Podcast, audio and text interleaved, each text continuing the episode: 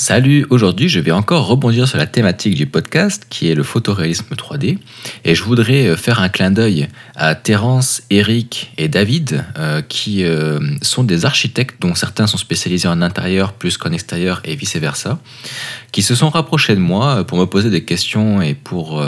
des informations par rapport à mon coaching sur le photoréalisme 3D avancé. Ce sont des utilisateurs qui sont habitués de Lumion et pour d'autres de Enscape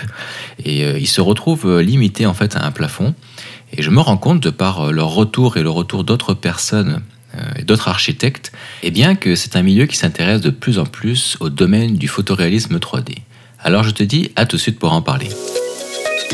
Infographie 3D, reconversion professionnelle et mindset. Mon prénom c'est Kevin, je suis coach privé et formateur en ligne. Bienvenue sur mon podcast La force du feu.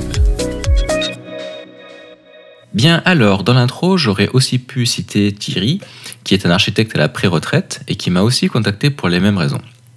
En fait, euh, cela me fait me rendre compte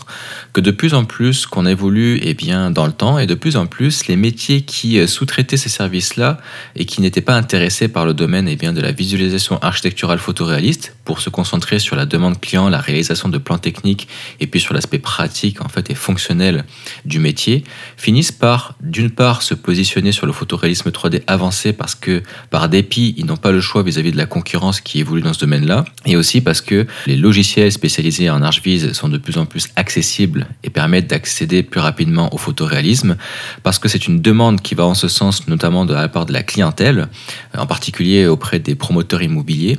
Et enfin, euh, parce que la plupart des architectes qui sont à la tête d'une start-up, d'une structure ou une agence d'architecture, eh bien, euh, veulent former leur équipe, sans pour autant eh bien, que ça leur coûte des sommes mirobolantes euh, pour former bah, chaque personne une à une.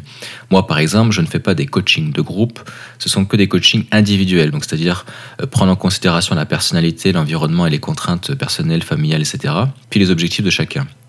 Chose qui va être difficile en groupe parce que bah, chacun ne va pas avoir forcément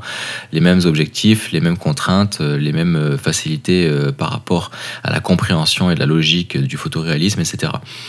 donc ça impliquerait eh bien, de former des personnes qui ne sont pas certaines de vouloir garder ou qui pourraient partir avec eh bien, des compétences supplémentaires pour se lancer à leur compte, etc. Donc finalement les architectes préfèrent se tourner vers moi ou d'autres formateurs spécialisés eh bien, dans ce domaine pour augmenter leur expertise en réalisme 3D et après former en interne les équipes et les membres des personnels eh bien, euh, qui, qui, ciblent. Et c'est quelque chose d'intéressant et euh, je me suis posé la question pourquoi? Pourquoi maintenant, à partir de 2023, ça commence à bouger d'un point de vue eh bien, des architectes qui avant préféraient sous-traiter ce genre de service? Qu'est-ce qui fait qu'à l'heure d'aujourd'hui, ils veulent mettre ça à leur agenda? Parce qu'ils ont déjà chacun des plannings extrêmement chargés, avec beaucoup de contraintes et un gros volume de commandes à respecter. Pour certains qui ne sont pas forcément dans les volumes de commandes, ils vont, ils vont privilégier forcément la qualité, euh, leur empreinte et puis leur nom, en fait, leur renom.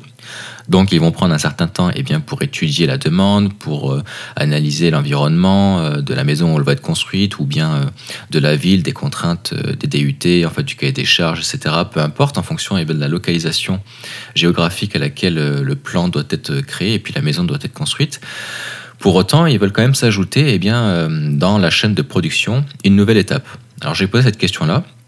Et c'est ce qui en est ressorti, le, fait de vouloir former en interne et le fait aussi de ne plus être dépendant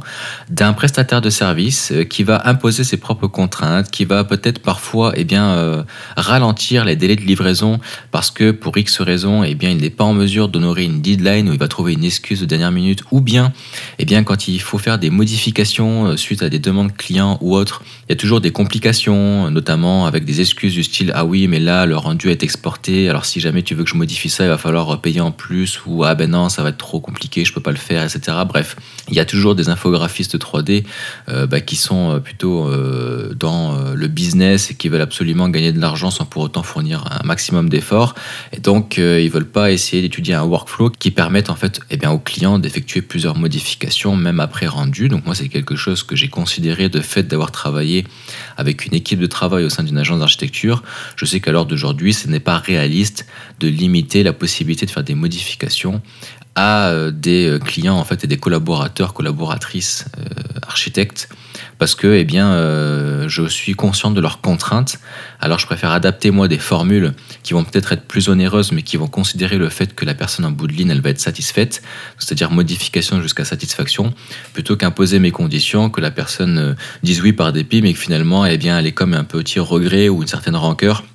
parce que eh bien, l'interprétation photoréaliste que j'aurais Qui a été présentée eh ben, ne respecte pas vraiment la vision eh bien, de leur concept. C'est quand même eux les euh, maîtres et puis les artistes et les créateurs du concept architectural. Et je trouve ça dommage qu'en bout de ligne, eh bien, ce soit eh bien, l'interprète, euh, l'illustrateur 3D qui euh, finisse par un petit peu ternir l'image du concept architectural créé par des professionnels et puis des,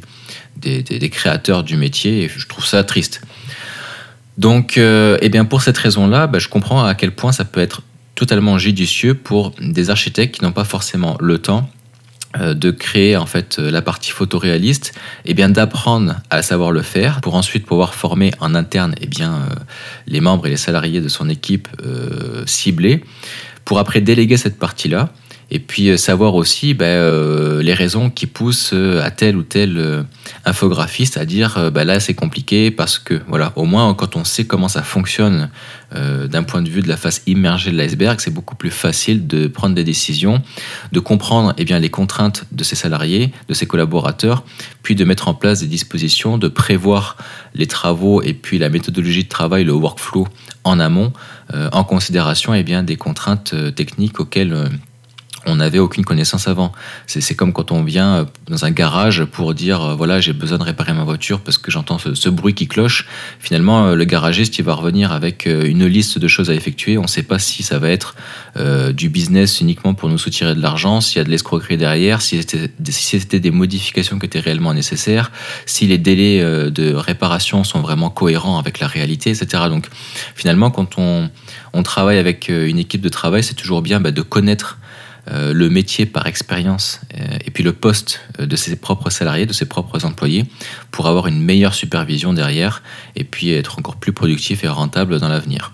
Donc voilà pourquoi de plus en plus de professionnels, en particulier des architectes d'extérieur et aussi d'intérieur, veulent se spécialiser dans le photoréalisme 3D. Parce que déjà, de ce côté-là, ça leur permet d'avoir un meilleur contrôle pour être plus efficace pour leur enseigne, mais aussi parce que les clients vont aussi euh, demander des choses de plus en plus réalistes, en particulier les mairies ou les villes, en fonction de, si on se situe au Québec ou en France, et, euh, et aussi parce que, eh bien, euh, ils veulent essayer de démarcher ou alors de travailler et de fidéliser des promoteurs locaux et des constructeurs immobiliers. Et donc ça, eh bien, ça implique à la fois de montrer qu'on est capable eh bien, de faire du réalisme avancé pour que ces images après puissent se retrouver sur les sites internet de ces euh, structures professionnelles là, ce qui permet en fait au final eh bien, euh, de créer une banque de plans en ligne ou de créer un effet bouche à oreille, un effet coup de cœur pour les visiteurs. Mais aussi ça démontre encore une fois que si un architecte est capable de proposer des rendus photoréalistes extrêmement avancés, ça permet d'une part de permettre à ses clients de se projeter plus facilement de la réalité parce que eh bien euh, il va pouvoir considérer plusieurs aspects techniques euh, qui sont en lien en fait avec l'aménagement structurel et environnemental, mais aussi parce que ça démontre un sérieux en fait, un souci du détail, à quel point eh bien un architecte peut aller loin dans le dans le, cheminement en fait du processus de création, euh, en allant en fait eh bien de la création d'un concept euh, technique par les plans 2D qui est extrêmement abouti pour enfin finir avec un réalisme 3D extrêmement abouti, ce qui, démontre de plus en plus l'expertise de la personne qui réalise le plan. Et c'est ce qui fait la différence avec la concurrence qui va se focus uniquement sur euh, eh bien, la volumétrie architecturale et puis qui va un petit peu délaisser l'aspect photoréalisme, ce qui est en soi une énorme erreur à mon sens. Et, euh, et c'est l'avenir et le temps qui va le prouver. Voilà. Écoute, si toi tu es déjà architecte et euh, que, tu, euh, que tu es aussi d'accord avec ça, avec le fait de devoir se spécialiser ou alors de former eh bien, son équipe pour euh, les rendre plus performants, de sorte à ne plus être dépendant d'un prestataire annexe un petit peu trop inefficace et puis qui ralentit le processus de production, ou bien parce que bah, c'est quelque chose qui te passionne et qui, qui finit par en fait te, convertir dans ce, dans ce domaine-là, eh ben, n'hésite pas à m'en faire part directement à la réponse eh bien, de la question de cet épisode. Et si, comme Thierry, tu fais aussi partie des pré-retraités architectes euh, qui veulent se convertir dans le photoréalisme parce qu'ils veulent ensuite, par la suite, proposer des services de rendu photoréalisme aux personnes, puisque ça permet d'avoir un complément de revenus en alliant avec harmonie eh bien, la passion avec euh, la demande et le futur du marché, eh ben, écoute, ça m'intéresse aussi d'avoir ton retour d'expérience et puis ta vision directement en en réponse à la question de cet épisode. Et puis je te remercie pour ton écoute et je te dis à la prochaine pour l'épisode suivant. Salut